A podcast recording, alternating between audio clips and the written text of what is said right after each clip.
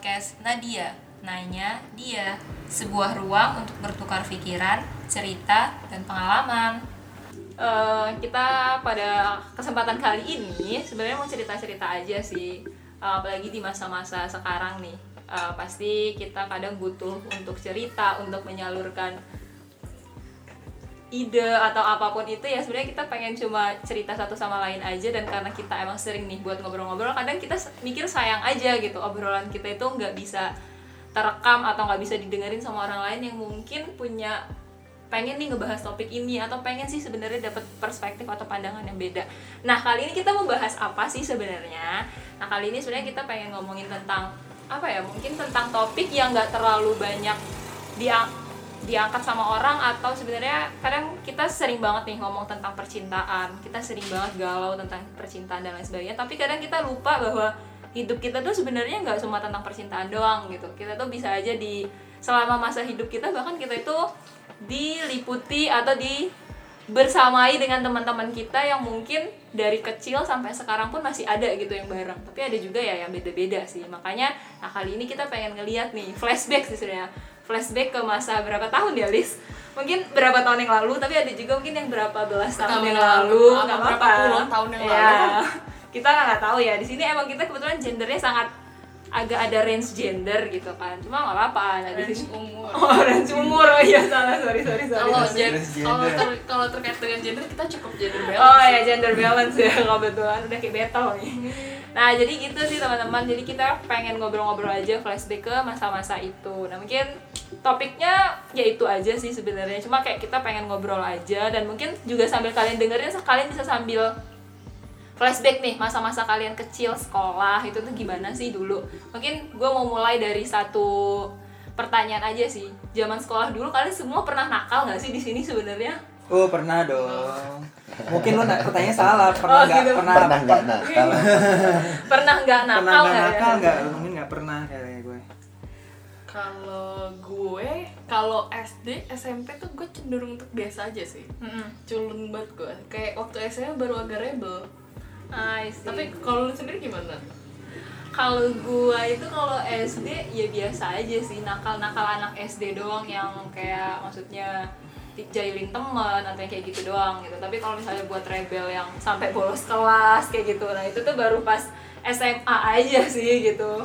Cuma kalau kalau dari para cowok-cowok ini gimana gitu ya guys, ya nggak sih? Dari tadi kita doang nih yang ngomongin cowok-cowoknya kok kalo agak gua, takut ngomong ya? Iya soalnya gue takut, soalnya banyak banget kenakalan. Enggak sih, kalau gue sih sama ya, dulu gue itu anaknya tuh dari kecil emang uh, penurut dan uh, uh, bohong manja-manja gitu ya. Nggak benar-benar. Jadi gue mulai-mulai nakal tuh ke, jadi gue S D S M P itu sekolahnya di sekitaran rumah, jadi kayak jalan kaki, jadi kayak termonitor sama orang tua. Jadi pas mulai ngerasa Uh, bebas ketika gue pas S M A, jadi sekolahnya agak jauh, terus gue bisa uh, punya alasan yang cukup. Misalnya gue setelah pulang sekolah gue nggak balik ke rumah, tapi gue main dulu yang orang tua gue nggak tahu gitu. Jadi gue punya uh, apa waktu yang cukup sih. Jadi kayaknya mulai S M A ya, mulai nakal-nakal zaman Uh, masa-masa reformasi. Aduh, gitu. Masa reformasi tolong dipikirkan juga, sendiri aja ya guys. Mungkin juga kayak pengaruhnya waktu itu kan uh, dari dari nuansa politiknya juga banyak kebebasan ya. Jadi mulai dari kayak uh, eh, lu mungkin pernah dengar cerita tentang kayak kerusuhan-kerusuhan di zaman sembilan puluh delapan. Jadi masih kebawa ke lingkungan sekolah. Jadi kayak misalnya ada ada ikut-ikutan demo atau tawuran, atau mungkin yang yang agak-agak destruktif ya. Jadi uh, kayak mungkin lo ngebayang di film-film tahun sembilan puluh delapan ya kira-kira gitulah. Jadi oh. uh, walaupun gue nggak terlibat langsung, tapi ngerasain kayak pengen uh, ada kayak semacam ras uh, apa pemberontakan juga kan. Jadi mungkin kayak era, uh, era-era itu juga orang tuh pengen bebas, jadi pengaruh juga ke kehidupan waktu S M A sih. Gue ngerasain mulainya dari situ. Hmm. Ya, tapi mungkin yang menariknya mungkin definisi nakal itu sendiri ya. Kalau gue sih ngeliatnya itu sesuatu yang kayak Uh, kayak proses pembe- pembebasan diri lu gitu ya. Jadi lu uh, ngelihat ada aturan terus lu pengen langgar. Gue gue juga ngeliatnya gitu sih. Jadi ketika gue mulai ngerasa uh, eh ada hal yang dikekang, terus gue mulai keluar dari hmm. ya, bener, dari bener, zona ya. Itu gue ngerasa itu gue mulai ya itu itu dia coba-coba. Jadi keluar dari uh, uh, zona uh, regulasi yang dibikin orang tua ke zona yang uh, nakal gitu, zona nakal yang uh, lebih karena emang didorong uh, pendorongnya lebih kayak penasaran, pengen coba-coba sih. Karena gue ngerasa emang dari kecil gue uh, misalnya nggak uh, pernah ngerokok atau nggak pernah hal uh, yang apa yang, yang melanggar, melanggar norma. norma gitu, atau misalnya nyolong-nyolong apa gitu, tapi uh, pernah ngerasain pengen nyoba-nyoba itu, tapi cuma-cuma sekedar pengen tahu, misalnya ikut tawuran atau uh, ngerokok terus nyobain beberapa apa uh, hal-hal yang dilarang, benar-beneran maju gitu mas bawa gitu mas. Ya, ya, sebenarnya gue sempat jadi lebih karena gue kepaksa, jadi kalau waktu itu uh, uh, kebawa aja, jadi uh, setiap gue pulang itu gue selalu lewat terminal di mana itu uh, tempat kumpulnya beberapa apa uh, anak-anak S M A, jadi ah. mau nggak mau gue kena gitu. Jadi kalau misalnya gue gue nggak ikut nggak geng sama mereka, gue bakal kayak sendirian gitu ya. Nah, jadi gue bakal sendirian nih, ya. bukan lebih nggak solid, gue bakal kayak mati sendiri gitu. Oh, jadi yeah, yeah, yeah. mendingan gue ikut sama mereka. Mm-hmm. Jadi awalnya dari itu lama-lama oh, uh, ngerasa aman sama geng ini, jadi hmm. mau nggak mau gue ikut, dan kalau ikut sama mereka mau nggak mau rutinitas dari kayak yang hmm. paling nggak dua minggu sekali ya. tuh. Jadi gue ikutannya uh, karena kebawa juga sih, karena orang-orang situ. Jadi kayak in a way lu tuh um, kayak terlibat dengan yang namanya tekanan pertemanan gitu nggak sih, atau yang orang-orang biasa sebutnya peer pressure? Mm-mm. Ya, gue rasa sih ada ini ya, pengaruh ke tekanan uh, dari uh, lingkungan, dari lingkungan, dari peer groupnya di di sekitaran gue. Jadi misalnya kayak tadi kayak kalau cowok kan lebih ke ada definisi maco tertentu ya, misalnya yeah. kalau lu nggak ikut main bola, lu nggak ikut main basket, atau lu nggak pernah nongkrong ngerokok, lu cupu, atau mungkin bisa jadi di di di, di uh, jadi suspek banci gitu ya, dikata-katain apa gitulah. Uh, uh, uh, apalagi kayak misalnya anak-anak yang suka mainnya sama cewek-cewek, atau jadi uh, jadi ada ada semacam definisi yang dibikin sama uh, teman-teman di uh, di di, di uh, seumuran gua itu, yang definisi yang Uh, yang seharusnya kayak gitu, lo harus nongkrong, lo harus ikut uh, ikut tawuran, iya lo sih, harus, harus ngerokok ya, untuk uh, dapetin status sosial gitu ya. Kayaknya kalau pulang, gitu. uh, pulang sekolah nggak nongkrong dulu tuh kayak wah nggak asik nih gitu, karena uh, benar-benar. Padahal nongkrong ya juga misalnya nggak beli apa-apa gitu kan, atau nggak ngapa-ngapain ya, uh, jongkok nggak jelas aja sebetulnya. Uh, gitu. Ya balik ya, emang emang ada secara mungkin gue nggak nggak dulunya kayak merasa denial, oh enggak kok gue nggak bukan ikut-ikutan teman, tapi mau hmm. secara nggak sadar gue melakukan itu gitu. Ikut-ikut uh, itu. Iya, iya, iya, kayak iya, iya. Either misalnya gue sendiri nggak nggak gitu uh, inget, lebih kayak misalnya karena gue pengen diakui atau gue ingin pen- melakukan kayak pencari eksplorasi, gue sendiri nggak nggak terlalu jelas sih. Mungkin lebih ke ke tekanan dari yang kayak Listi bilang itu, dari teman-teman yang uh, apa punya standar tertentu, terus gue jadi ngikutin gitu. Hmm. Kalau kalian gimana? Kalau misalnya ini kan dari perspektif yang ini ya, apa namanya, dari uh, generasi yang agak di atas gitu, di atas sembilan puluhan-an. uh, Kalau kalian anak-anak uh, dua ribu tuh, dua ribu uh, milenial. Oh, maksudnya dua ribu waktu sekolahnya. Eh, sekolahnya. Oke, oke. Kita kelahiran dua ribu. Kita enggak kelahiran dua ribu juga sih. Cuma kalau gua tekanan sosialnya beda gitu sih. Tapi gue juga mikirnya apa karena cewek dan cowok juga ya, gue nggak tahu sih, maksudnya nggak ngomongin gender difference atau gimana gitu, tapi maksudnya kalau cowok tadi kan lebih pengen pa, apa ya pengakuan kalau mereka kayak maco atau hmm. apa nyebutnya, tapi kalau cewek itu kayak maksudnya nggak gitu juga sih, kita nggak dari segi kayak misalnya nongkrong harus nongkrong bareng terus kayak ngerokok gitu, nggak sih gue rasa ya, tapi gue nggak tahu sih, ha beda nggak sih lo rasain? Kalau misalnya dari lingkungan gue sendiri sih waktu gue sekolah ya, seinget gue tuh kayak paling tuh cuma ya main-main biasa, tapi kalau lo nggak ikut main juga ya udah gitu, nggak masalah gitu. Cuma hmm. mungkin lebih ke apa ya, kalau gue dulu sih zaman gue sekolah tuh kayak barang-barang sih, misalnya kayak teman gue punya kayak uh, tas baru atau sepatu baru atau rok modelnya deh. Zaman sekolah dulu kan rok model sebenarnya S M P nih, misalnya udah ditentuin nih roknya harus kayak apa tuh span gitu, tapi tapi karena kayak ada beberapa orang yang jadi trendsetter gitu pakai rok rempel, terus jadi kayak mikir ih dia pakai rok rempel terus kayaknya keren deh, terus gue juga pengen ikutan gitu, akhirnya kayak secara nggak langsung beberapa orang nyoba ikutan itu. Terus kalau lo nggak ikutan pakai rok rempel tuh ngerasa kayak ih gue jadi kayak out of rok rempel tuh yang gimana sih? Gue baru mau nanya, lo deskripsiin tuh rempel tuh yang rok rempel tuh yang kayak rok S D gitu loh, yang banyak apa tuh? Yang banyak lipet-lipetannya. Kalau rok span tuh kayak yang lurus gitu loh. Yang kayak biasanya sekarang dipakai anak-anak S M A tuh rok span. Apa span? Span. Kalau kalau gue karena mungkin sedikit Uh, latar belakang kayak karena gue dulu sekolahnya swasta dan swastanya swasta agama juga, jadi gue dulu pakai rok rempel emang seragamnya. Hmm. Kalau misalnya anak-anak kayak yang dari sekolah negeri kan memang harus span kan? Iya iya iya.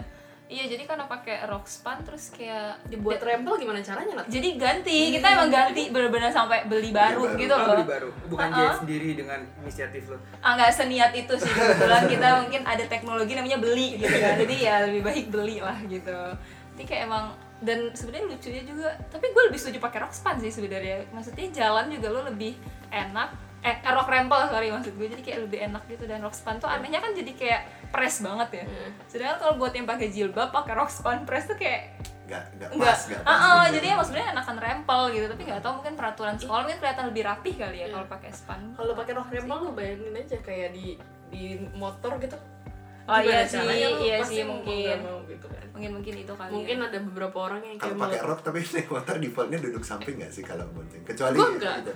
Oh, oke oke oke. Tetap gini ya, tetap. Tapi kok malah pakai rok gitu. Tetap angkat ya.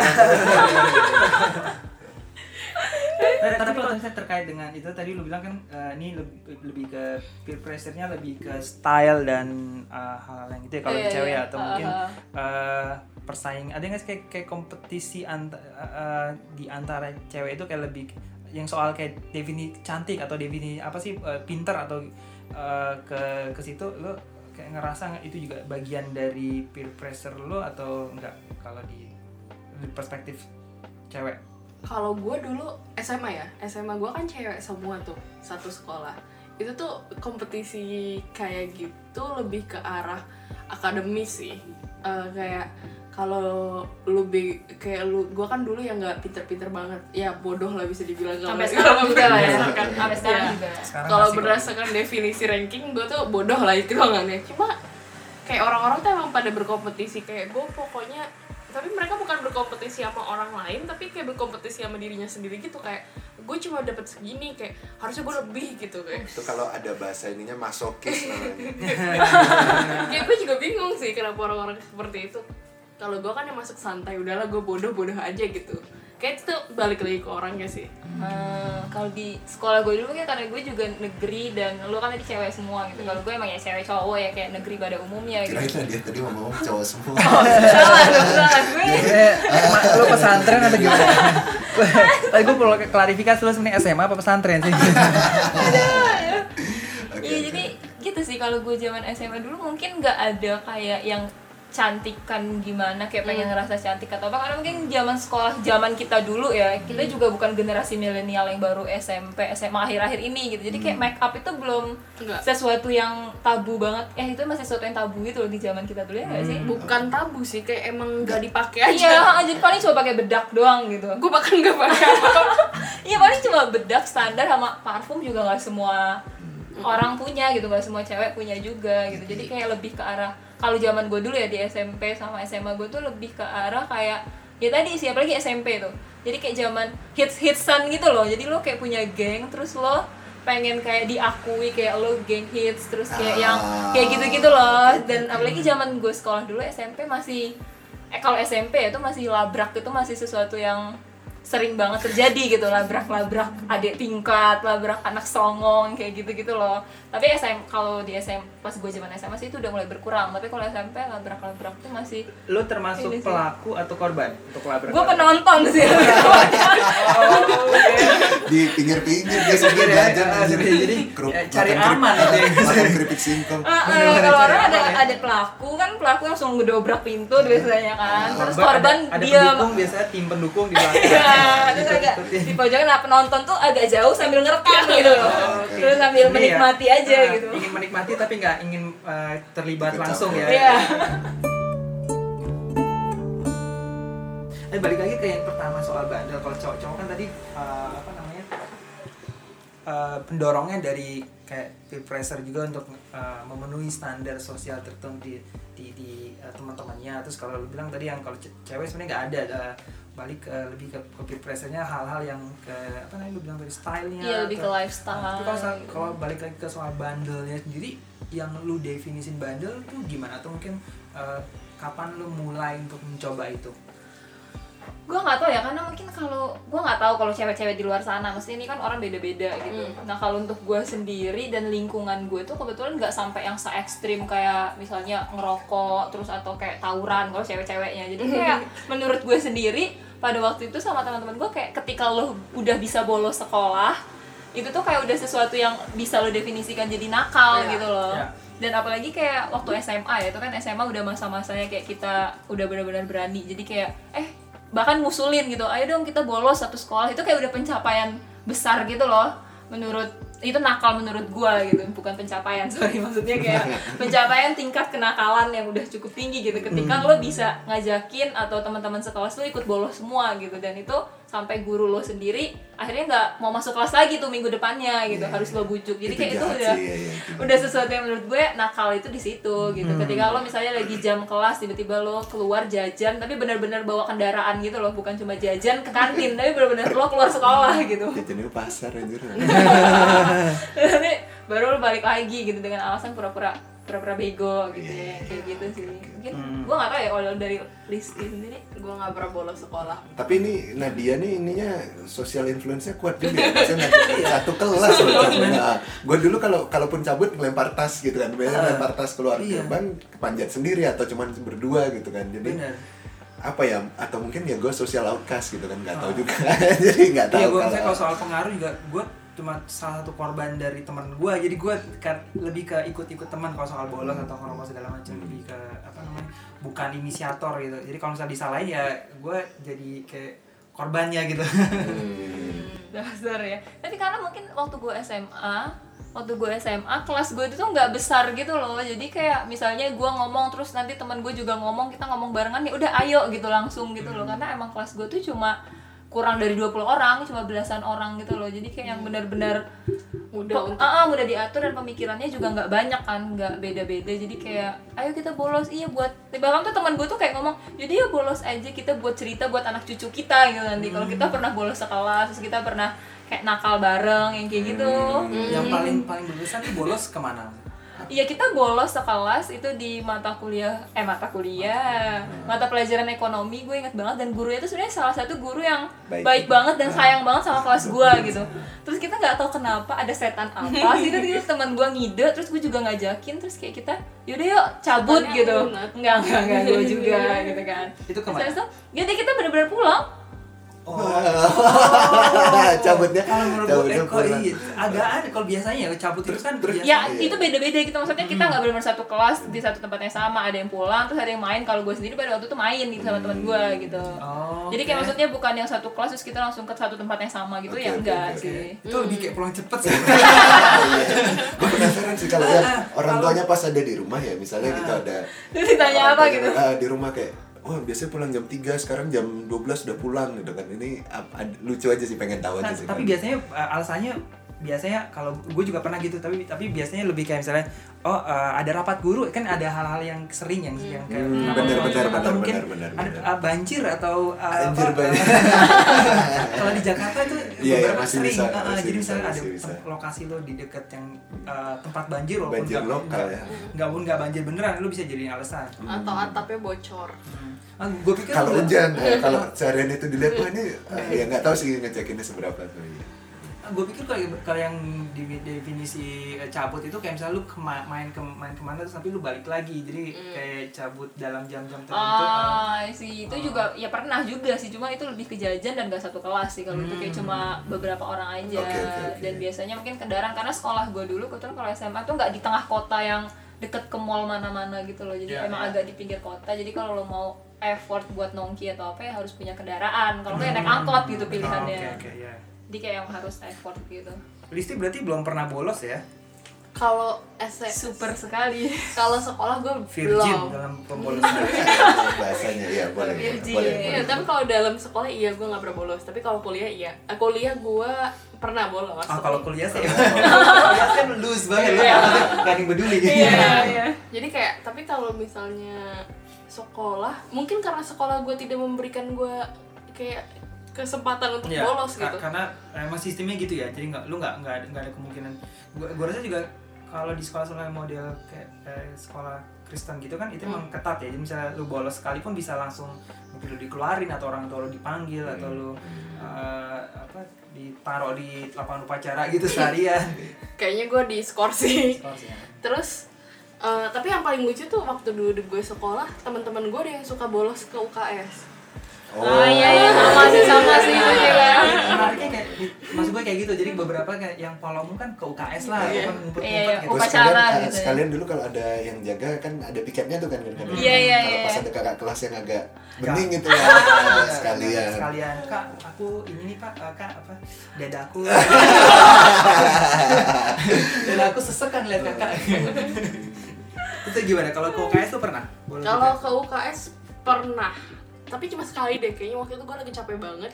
Kayak pokoknya tugas lagi banyak, terus gue capek banget. Terus gue ke U K S, alasan gue adalah alasan klasik para perempuan. Lagi datang bulan kan hmm. Jadi kayak lagi datang bulan gue sakit gitu-gitu. Tapi ya udah kalau misalnya itu banyak yang kayak gitu. Cuma ada yang lucunya satu temen gue yang selalu ngomong datang bulan. Terus sampai guru-guru tuh akhirnya gak ngebolehin orang-orang ke U K S lagi. Kecuali hmm. beneran sakit sampai karena mencurigakan ya.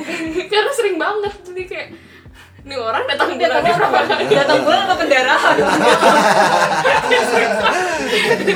Iya, kalau sebulan tiga kali gitu mengkhawatirkan.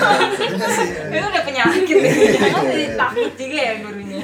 Iya benar-benar. Iya tapi itu common juga sih, buat tiba-tiba bolos ke U K S, terus apalagi pas upacara gitu kan agak kayak pusing-pusing sedikit, panas ya jelas panas loh orang kita dijemur tengah matahari sebenarnya gitu kan, tapi kayak bisa jadi alasan. Modus yang paling umum gitu ya ke U K S. Gitu. Heeh, karena yang jaga juga biasanya tadi benar kata Mas Ari, teman-teman kita sendiri kan sebenarnya hmm, biasanya kalau upacara ya. Ya dan biasanya kalau cowok biasanya nggak cuma sampai di U K S-nya, dia biasanya uh, oh pas kebetulan ada jaga ya udah kan kebetulan tembok eh, satpam lagi pak lagi makan ah, ya. Jadi kita sekalian keluar gitu. Lempar tas. Nah, kayak gue dulu cabutnya bukan peng kayak bener-bener kayak mungkin sama kayak kalian nggak pengen ke mall atau ke nonton bioskop atau yang lain, lebih kayak uh, rebel aja gue yeah. ngasih uh, kayak tadi kan coba lebih oh gue mm. pernah bolos sih gitu. Beneran. Padahal kalau di luar bingung juga gitu kan mana dulu duit jajan juga nggak banyak kan yeah, gitu yeah. Kayak aduh gue mau ngapain gitu kan cuman ya. Iya. Gue pernah kayak uh, bolos tujuan bolos yang paling aneh tuh kayak ke sungai gitu, uh, ke sungai terus gue nggak nggak ngapa-ngapain terus gue nyampah nyampah lu nyampah ngapain tuh di situ cuci baju sungai nyampah lu masih bersih ya mas masih ber- jadi gue tuh posisi uh, sekolah gue di dekat uh, pinggir jalur apa namanya ya sungai Ciliwung yang dari Bogor ke Jakarta tuh uh.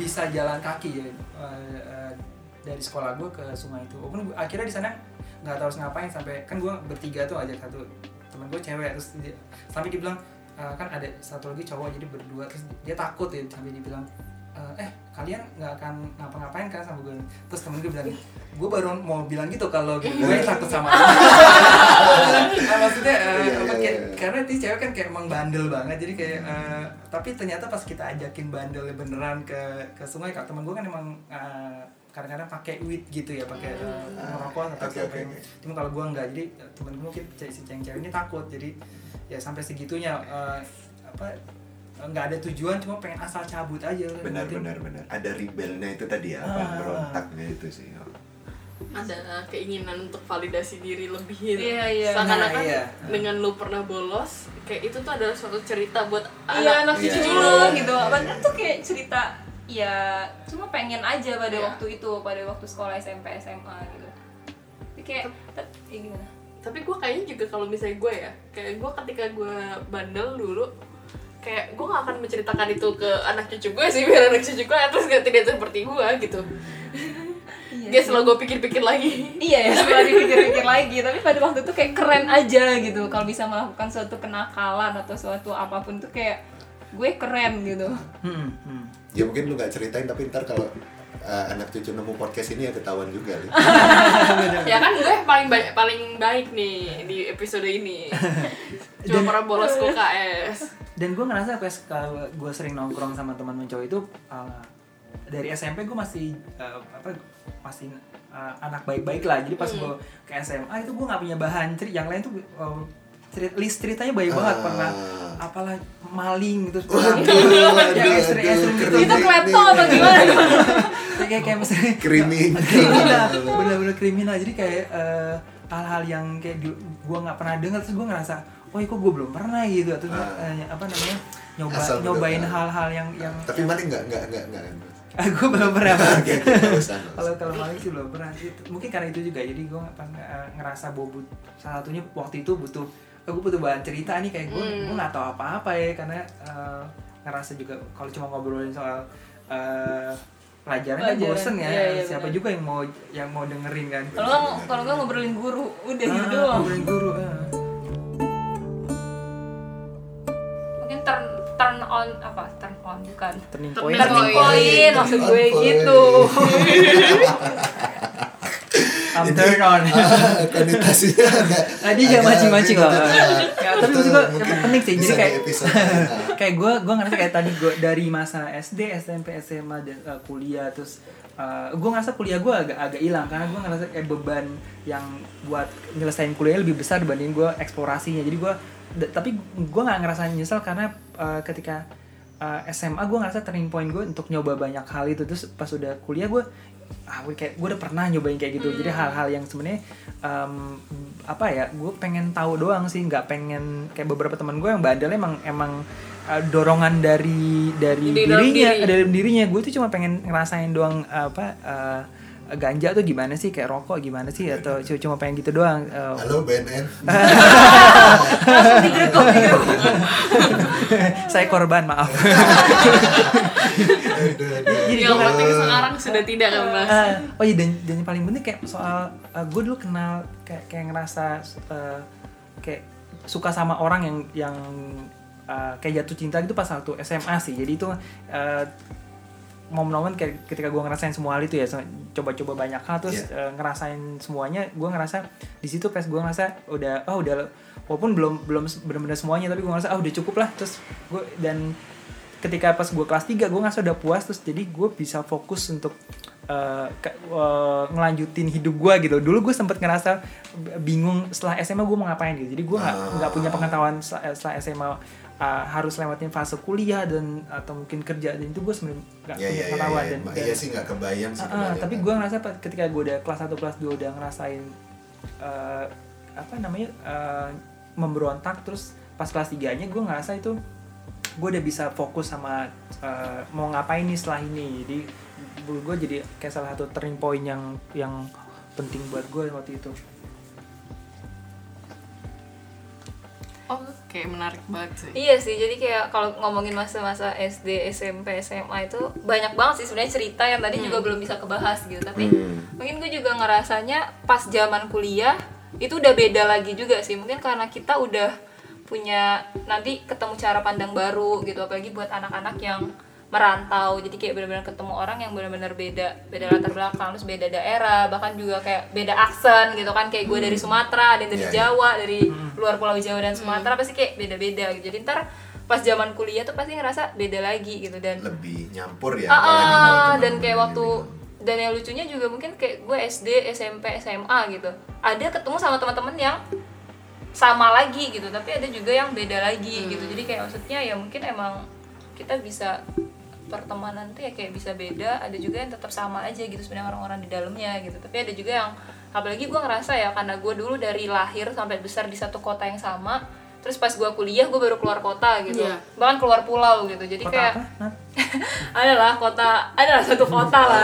Okay, okay, okay. Nanti, kota. Uh, nanti mungkin okay, rahasia, pen- ya, pendengar nih nanti rahasia, bisa di ya. Sesi selanjutnya. Uh, mungkin kalau pendengar kepo karena, ya karena belum sponsor juga bagaimana kita minta sponsor dari ya mungkin kalau pemerintah kota mau sponsornya bahas tentang per, uh, pertumbuhan Nadia di kota itu. Nah, bisa, bagaimana bisa, kota itu membentuk Nadia yang sekarang. Iya, gitu. Dipromosiin nanti kan bisa ini. Iya, pariwisatanya ya, ya. Jadi kayak maksud gue ya pas kuliah kerasa banget sih buat berubahnya gue. Terus juga itu kan pertama kalinya gue mandiri lah istilahnya, jauh dari orang tua yang kayak gitu sih. Jadi kayak benar-benar kerasa bangetnya juga buat arah hidup gue mau kemana atau kayak yang kayak gitu-gitu tuh udah pas kuliah. Jadi kayak mungkin udah udah lebih mikir tentang hidup kali ya, terus tentang kedepannya, nggak cuma tentang nyoba-nyoba nakal, nggak cuma tentang yang kayak gitu-gitu doang gitu.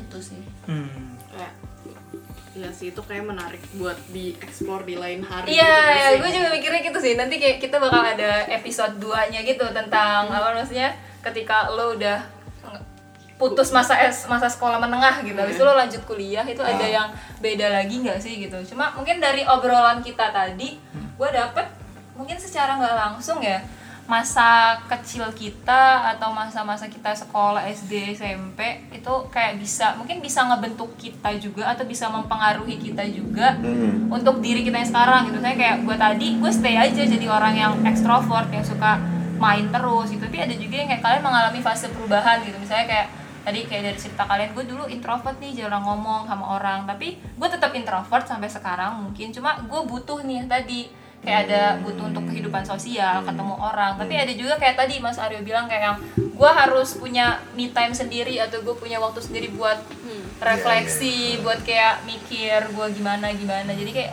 mungkin ya, mungkin ada kali ya kayak itu tuh ngebentuk kita juga gitu. Dan gue, kalau gue sendiri sih gue yakin lingkungan pergaulan atau pertemanan kita itu bisa mempengaruhi gue yang sekarang juga sih, mungkin secara nggak sadar ya, atau tapi tapi mungkin itu bisa dibahas lagi buat di episode dua nya sih. Jadi ya siap, siap, gitu siap, sih siap. Oh, ini udah ada dua episode aja gitu ya udah nih, cuma mungkin itu aja sih kita pengen, sebenarnya kita pengen cerita aja kenapa di episode pertama ini kita pengen bahas tentang flashback. Mungkin karena untuk saat ini di tengah pandemi, kalau kalian bengong atau bingung mau ngapain, mungkin kalian bisa coba flashback juga nih kayak kita. Terus kalau bingung nyam, nyampeinnya gimana, kalian rekam aja sendiri gitu, jadi kayak bisa didengerin lagi. Atau kalau kalian mau, kalian bisa, nggak bisa ya di podcast nggak bisa komen gitu ya.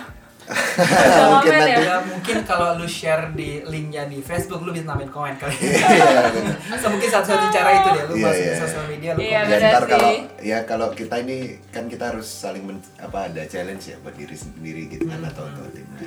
Yeah, nanti gitu. Kalau Nadia udah ininya pendengarnya udah seribu gitu per bulan gitu, ntar kita bikin live Facebook, eh, live YouTube gitu apa. Wow. Wow, wow sekali ya. Eh tapi gini, gue jadi punya ide sih. Ini ide dadakan aja. Mungkin kalau teman-teman lain pengen cerita juga tentang masa-masa sekolah dia, atau setiap kita punya abis topik apa, kalian pengen ceritain juga tentang diri kalian. Saya kayak sekarang tema kita flashback nih, masa-masa sekolah S D, S M P, S M A.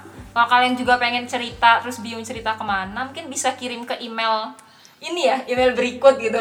Bisa aja kirim ke email at nadiaputrilingga. Ini nggak ada, oke, okay, nggak ada videonya ya, tapi ntar ditambah. Kirim aja ke nadiaputrilingga at gmail dot com gitu. Jadi kayak mungkin nanti ah, di gitu. Next episode-nya kita bisa bacain nih hmm. salah satu cerita kalian, mungkin ada yang lucu atau apa yang kayak gitu sih. Diulang lagi coba emailnya. Tadi. Oh iya, emailnya nadiaputrilingga at gmail dot com ya. Mungkin spelling Nepal, uh, Nepal A D I A biasa aja, nggak pakai i, jangan lupa. Okay. Tapi pakai i ya. nadiaputrilingga at gmail dot com. Udah sih guys. Nanti kita tulis di description deh. Iya. Siap. Oke. Okay. Udah sih gitu aja dari kita. Terus uh, makasih udah dengerin podcast kita ya. Semoga dapat faedahnya lah ya. Atau kalau nggak dapat, buat teman hiburan kalian aja di tengah pandemi yang bingung mau ngapain ini gitu. Ya udah gitu aja sih dari kita. Makasih sudah mendengarkan. Selamat beraktivitas. Selamat menja- selamat menjalani hari ini. Semoga bahagia selalu. Yeay. Bye. Bye. Bye semua.